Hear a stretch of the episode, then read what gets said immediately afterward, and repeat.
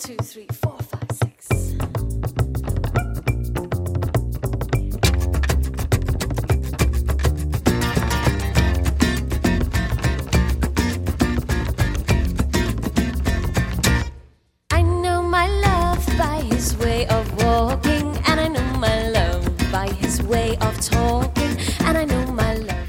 Viajero, explorador y escritor, ha llevado a cabo y liderado 12 expediciones desde el año 2003 a lugares remotos y zonas de conflicto. Una experiencia que ha plasmado en noticias, en reportajes, en libros y ahora cortometrajes.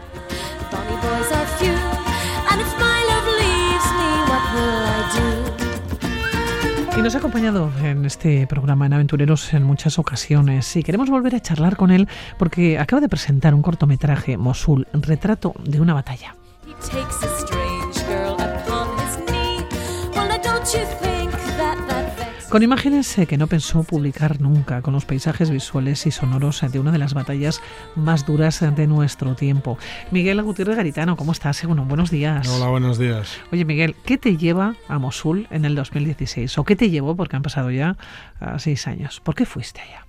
Bueno, es una buena pregunta. Yo creo que es por la historia, ¿no? Todo mi trabajo, todo mi trabajo eh, se hace con material histórico. Tanto los libros que hago sobre el pasado, historias de viajeros, exploradores o de ciudades desaparecidas, etcétera, como del presente, ¿no? Eh, eh, me gusta a veces escribir sobre sobre cómo se genera la historia en los puntos de conflicto. Entonces, pues es un material que creo mm, de primera mano, de pur reporterismo. Eso me gusta también. me Sí, porque todos tus viajes eh, surgen a partir de lecturas, ¿no?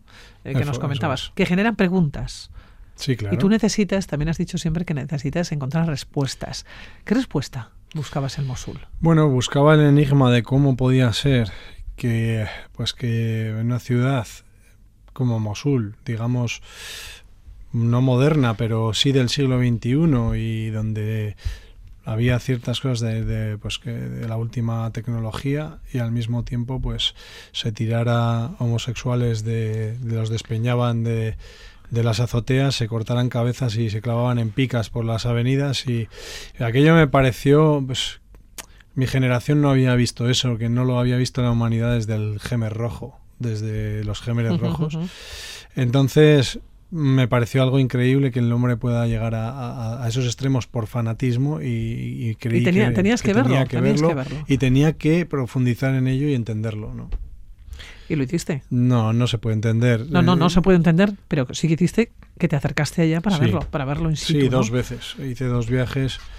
Eh, uno cuando, eh, cuando está el frente estático, los, el Estado Islámico ha surgido, ha avanzado y lo han conseguido parar en Bagdad y en el norte eh, los kurdos, ¿no? el llamado limes Ajá. kurdos. la- bueno, los kurdos con Occidente y Bagdad con Occidente y con Irán. O sea, necesitaron ayuda eh, ambos.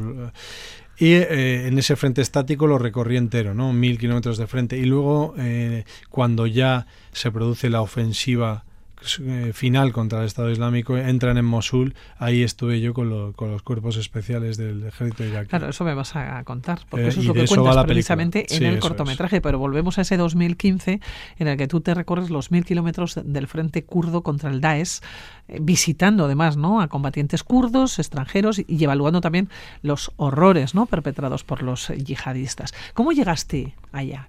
¿Cómo comenzaste ¿no? este viaje del Por mi 2015? cuenta todo siempre, ¿no? De- por eso que siempre vas por tu cuenta, sí, pero siempre cuenta. suele ser mm, de una manera muy especial. Sí, eh, siempre consigo, bueno, ahí conseguí un contacto con un general kurdo de una manera muy muy rara, como siempre, y él me invitó. Entonces, empiezo en un campamento de kurdo, con haciendo casi de asistente de un general. Allí me tuve me, me dice, bueno, asistente en el sentido de testigo. Me dijo, "Usted es mi sombra, puede acompañarme a todas partes." Y estuve varios días en ese campamento. Así empecé con la novena brigada Pesmerga, que era donde te había extranjeros, ¿no? Y ahí empecé y bueno, lo cuento todo en, en un libro. Lo que pasa es que.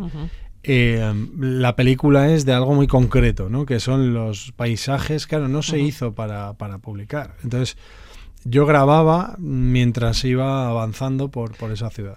Mm, Yo voy a hablar del 2015, pero porque rápidamente me pasó al Sí, sí, 2016, pero no, en este 2015, claro, como se dice uno en casa, dice uno en casa y dice, no, que es que me voy a marchar, me voy a marchar al frente, me voy a marchar al Kurdistán, porque es que voy a ir de asistente de un general kurdo.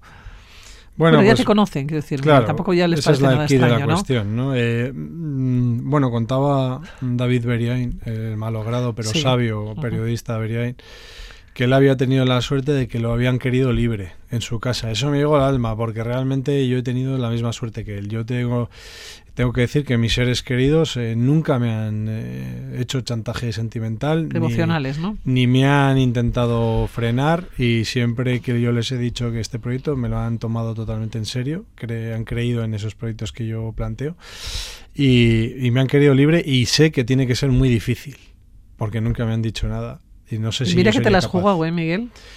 Bueno, pues hace es poco, verdad. Hace poco y hace nada en Ucrania, nos Sí, contabas. ¿eh? Es verdad, no se puede negar que ha habido momentos peligrosos en mis viajes. O sea, sí que he hecho la vista atrás y ha habido momentos eh, bastante peligrosos y otros que no lo sabes, pero el lugar es peligroso, ¿no? Y nunca sabes. Bueno, pues sí, pero entra dentro del juego, ¿no? Yo siempre he pensado que que algún día nos moriremos de un, de un cáncer o mm, tontamente, de una caída o cualquier cosa y o nos moriremos porque eh, 60 años pasan mm, volados. Pero muy rápido, sí. Claro, entonces, bueno, pues un poco antes tal vez, pero si estás haciendo lo que te gusta, es trágico más por, pues por los que te acompañan, que igual, igual hasta te podían haber disfrutado un poco más. Pero yo pienso que no es una muerte trágica que te pase a- algo así, y, y es una muerte más trágica eh, mustiarse en casa de manera pues tonta. Tú mustiarse, no, no te vas a mustiar en casa, eso está claro, ¿eh? Bueno, Eh, no Miguel? creas. Bueno, yo, yo creo que no. En el 2016, porque hemos hablado primero, eh, ese primer viaje del 2015, cuando recorres los mil kilómetros, pero llega el 2016 y consigues entrar en seis ocasiones en la ciudad de Mosul. Sí, entramos, eh, bueno, lo que se hacía allí era, eh, se quedaba con los cuerpos especiales y daban un, bueno, nosotros conseguimos un permiso especial porque Fuiste con Rafa, con Sí. tu hermano, sí. fui con Rafa, pero es la única vez que me he separado de él porque yo conseguí hacerme amigo de una mujer que era íntima de, de un coronel de los cuerpos especiales. Entonces, ella hacía las veces para sacarse un sobresueldo como de fixer, algo, y no la conocía nadie. Entonces, ella eh, conseguía entrar donde otros no conseguían. Entonces, nosotros siempre estábamos solos en primera línea, no, no había más periodistas que llegaban siempre después. Y eh, mi hermano podía haber venido, pero yo no quise. Entonces es la única vez que lo he Ahí le bloqueado. ¿eh? Lo he bloqueado porque pensé en mi había mucha había 20 coches bomba diarios en Mosul cuando yo llegué, 20. Entonces, era muy fácil que yendo en esos jumbis de, de lo- de los soldados iraquíes te explotara un coche bomba. Estaban muriendo todos los días. Entonces yo pensé, mira, pues si yo sabía que Rafa es tan empeñado que iba a conseguir entrar por su cuenta. Digo, pero por lo menos que estemos en dos coches. Porque si pega una bomba y mata a dos de una, pensaba en mi madre más que... Dije, pues iba a ser ya muy trágico y era muy peligroso en ese momento. Entonces, eh, bueno, pues lo bloqueé un poco al pobre hombre, ¿no? Y se enfadó. Pero Ya se le ha pasado. fue con esa intención, ya se le ha pasado, ya me lo ha perdonado. y entró por su cuenta. Además fue un momento muy increíble de estas cosas que pasan, que estaba yo sacando fotos en un avance iraquí y me choqué literalmente con una persona y era mi hermano sacando fotos. Me lo encontré dentro de una ciudad de un millón de habitantes. ¿Y qué le dices? en- Una vez que estás ahí dentro, ¿qué le dices a pues tu no hermana? me acuerdo muy bien, pero yo creo que seguimos trabajando. Él siguió sacando fotos, yo seguí grabando y luego a la noche es cuando nos sorprendimos de la, de la, de la casualidad. Sí, bueno, porque la coalición formada por fuerzas iraquíes, kurdas y occidentales, eh, bueno, se disponían ¿no? a lanzar la ofensiva final para recuperar la ciudad de, de Mosul, ocupada por las fuerzas de- del Daesh o del, o del Sí. ISIS, ¿no? Eh, ya nos has contado cómo te metes allá, ¿no? Como enseguida, ¿no? Encuentras esos recovecos para ir Sí. y lo haces empotrado, porque así lo Empotrado, en una columna de la División Dorada, las fuerzas de élite del ejército iraquí. Sí, eran los batallones Mosul y Diyala de la división dorada de la Golden Division famosa, que eran los cuerpos especiales iraquíes que realmente echaron sobre sus hombros eh, la conquista de Mosul. Era un, un cuerpo que estaba pensado más bien de élite para golpes puntuales y dejar el, el- el regular el- eso, pero eh, no fue así y asaltaron, eran menos de 10.000 y asaltaron una ciudad de, con decenas de miles de yihadistas. La verdad es que yo en pocas veces he visto algo igual. O sea, y claro, fue una sangría que tuvieron un 40% de, de bajas. ¿eh? Y era entonces fue una batalla durísima, durísima. Yo creo que en nuestros tiempos solo Ucrania o Alepo en Siria fue parecida, se puede comparar y, y fue terrible. Entonces yo vi al volver que había una, un material de grabación, pues extensa. Yo había grabado mucho. No tenía mucho, no lo había hecho con una estructura, pero bueno, me puse a editar, aprendí a editar y me di cuenta, hice un- una cosa de una hora o así y, y pensé que pues que podía tener interés, ¿no? Eso lo presenté a, a Aitor González de Langarica, que es el profesional, y él aún lo redujo a 15 minutos. Dijo, no, es un corto, vamos a hacerlo para que la gente vea la sensación, los paisajes de una batalla. Y yo creo que tiene razón. Y lo editó ya de una Imágenes, manera- como bien decíamos, eh, que nunca se filmaron para ser vistos, ¿no? No, pero eso le da... A ver, yo no, no, no soy un profesional, entonces no tiene una calidad técnica como haría un profesional de audiovisual, pero tiene una... Yo creo que el, el mérito o, la, o el interés que tiene, además de que va a ser pura historia, es... La real, es pura realidad, o sea, es pura realidad. Es una grabación en primera línea y todo lo que se ve es, es, es la batalla. Fíjate, dices que es un combate entre los escombros de los barrios de Mosul Oriental, de la ciudad. Sí, esto fue en noviembre de 2016 y hubo ahí... se pensaba que la parte más dura iba a ser en la parte vieja de la ciudad, que está en, el- en la zona ya occidental, del, de la orilla occidental del Tigris, pero no fue así. Eh, el Daesh puso todo en el asador en los primeros meses de combate y fue lo más duro en, en Mosul Oriental en los meses que estuve yo. Ahí fue donde fue la sangría total y luego ya cayó muy rápido, ¿no?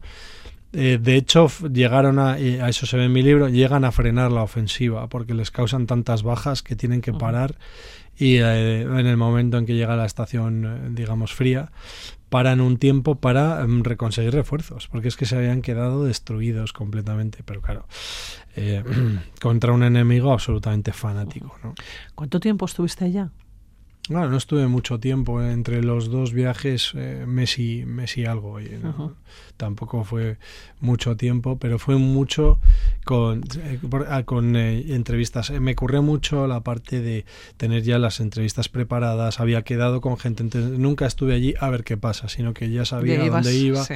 Entonces aproveché mucho el, el Oye, tiempo. siempre me llama la atención cuando uno se mete en el corazón de la propia guerra, ¿no? En plena guerra, uno descansa.